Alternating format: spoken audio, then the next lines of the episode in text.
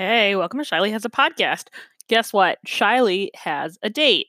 Uh, something that I've been working on for a while is trying to make sure that I'm balancing the parts of my life. I think for a long time I was very focused on just business, that I was neglecting my personal life and my dating life, more my dating life than anything. So I've been kind of being open minded, going on dates with people who seem nice. I'm just like, you know what? Let's go try it. I'm not going to make any judgments about what they do or anything like that. As long as they seem normal and seem safe, let's go. So I had this date, um, and this guy, I mean, he seems like he's a nice person, um, but he was like being really like, I don't know, like friendly bullying our staff person.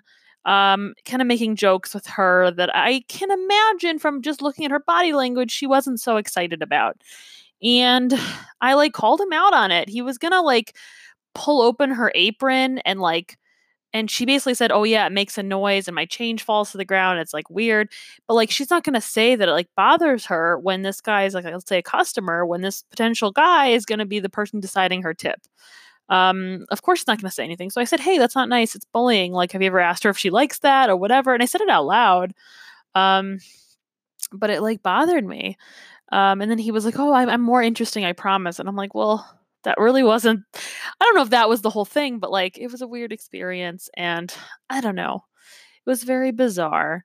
Um, but he was very forward and he was very gentlemanly and he, you know, got me a, a milkshake that was very delicious and all this kind of good stuff and that was great.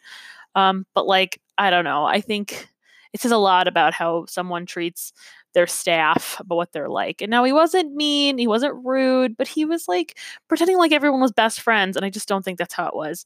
So who knows what's going to happen? I'm not feeling it. But that's my life today. Not about my business life, but my personal life. More to come soon. Bye.